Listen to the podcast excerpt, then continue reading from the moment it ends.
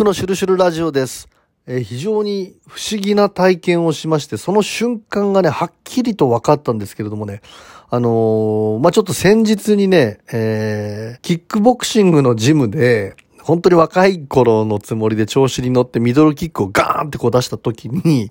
もうすごいダサいんですけど、腰をガーンとひねっちゃって、で、その痛みがね、なんかこう、ずっと大きく感じで、で、まあ、気合で治せばいいでしょうぐらいに思ってたんだけれどもね、結局、ああいうところの痛みって、かばって歩いたりとかしてるうちに全身のバランスが崩れてきて他のところが痛くなるみたいな感じになって。で、整骨院に行ったんですけれども、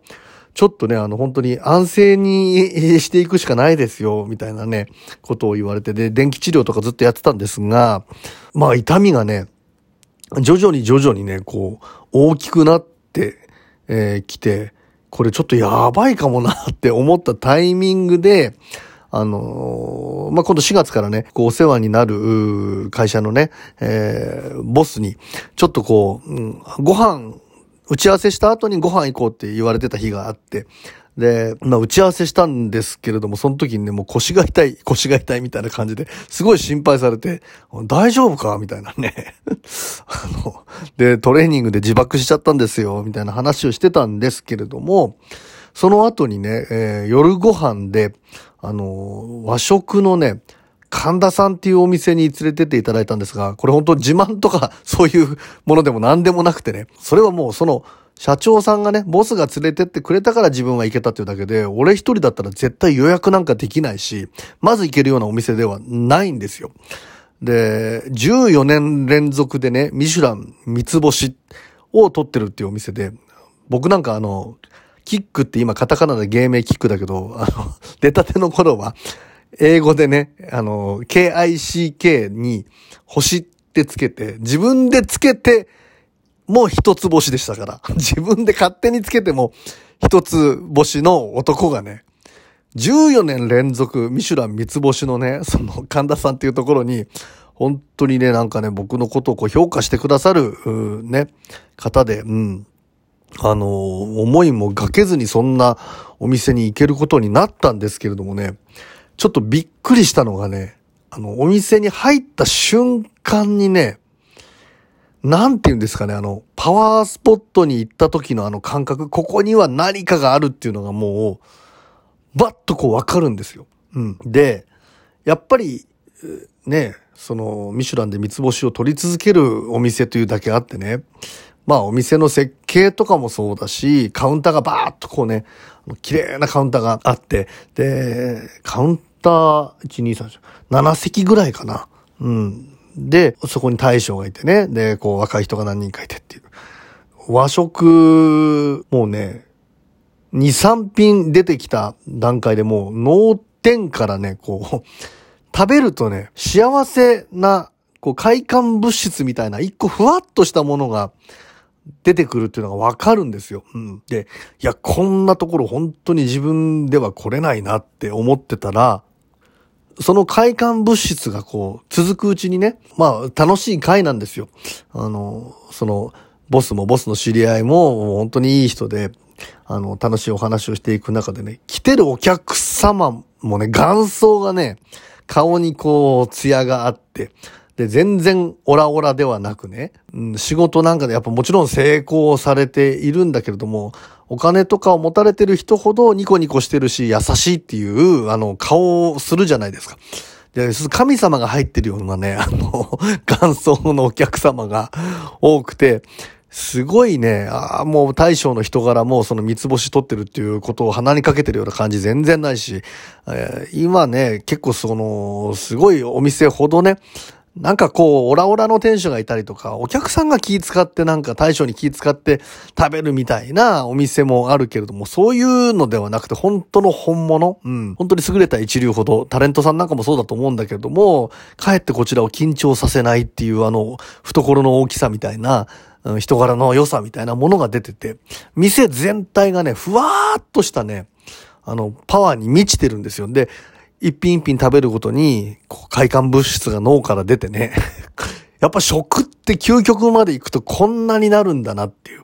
で、おい、物が美味しい、素材のパワーがある、お酒が、ペアリングするお酒が美味しい、そこの快感とかうまさっていうのもあるけれども、それを美味しい美味しいって言って、食べてる方のポジティブなプラスのエネルギーがずっとこう14年間そのお店に多分ね、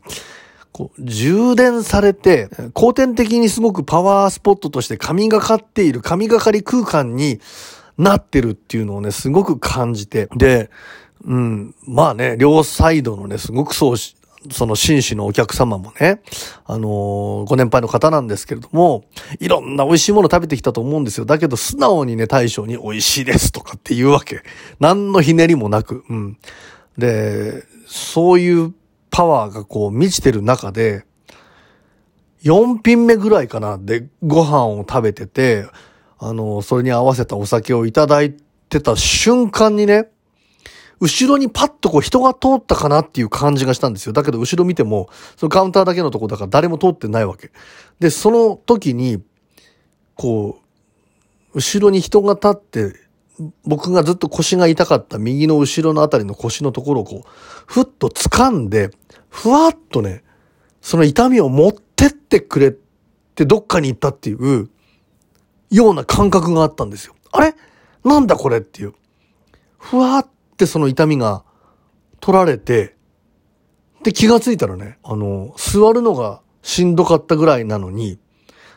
腰の痛みが全然なくなってんですよ。で、当然ながら、まあ美味しいもの食べてテンション上がってお酒飲んでたら、ね、特にお酒ですよね。お酒で麻痺してるんだろうなと思ってたんですけれども、あのね、その、もう余韻っていうものがこう、続いて、で、昨日の話なんですけどね、一日明けて今日、あの、朝起きたらね、腰の痛みがね、ないんですよ。だからね、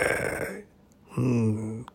まあ不思議。そこの場所の波動っていうのかな、神田さんのお店の中の波動っていうのがすごく高くて、振動数が高いというかね。で、いろんな人が美味しい美味しい幸せだっていうエネルギーが充電されてるから、そこに行った瞬間にそこに引き寄せられて、同調する。で、同調することによって、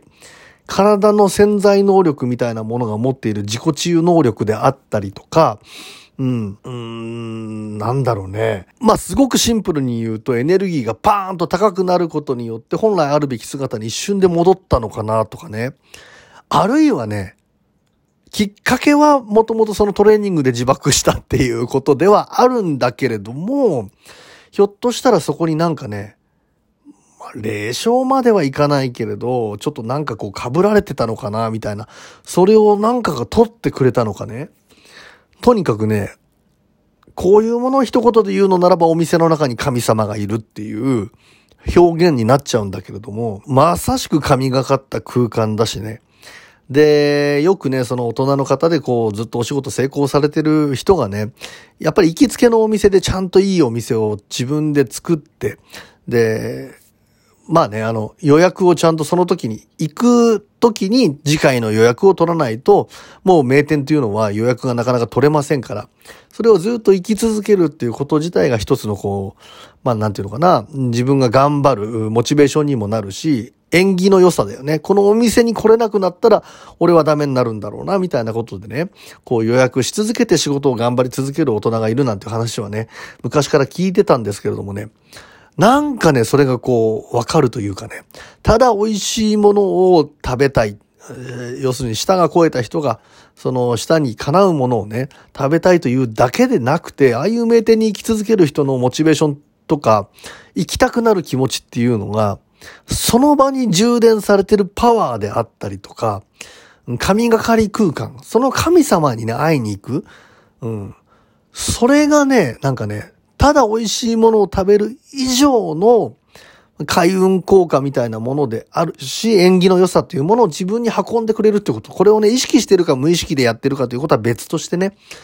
それがね、あるから、こそのね、うん。まあそういう名店っていうのは、あそういう人たちがこう、集まって、で、当然ながら名店だからみんな来る方がね、えー、そういう運を持たれてる方ですから、あもう、すごい人の集まりになっていって、パワーもよりこう高まっていくっていう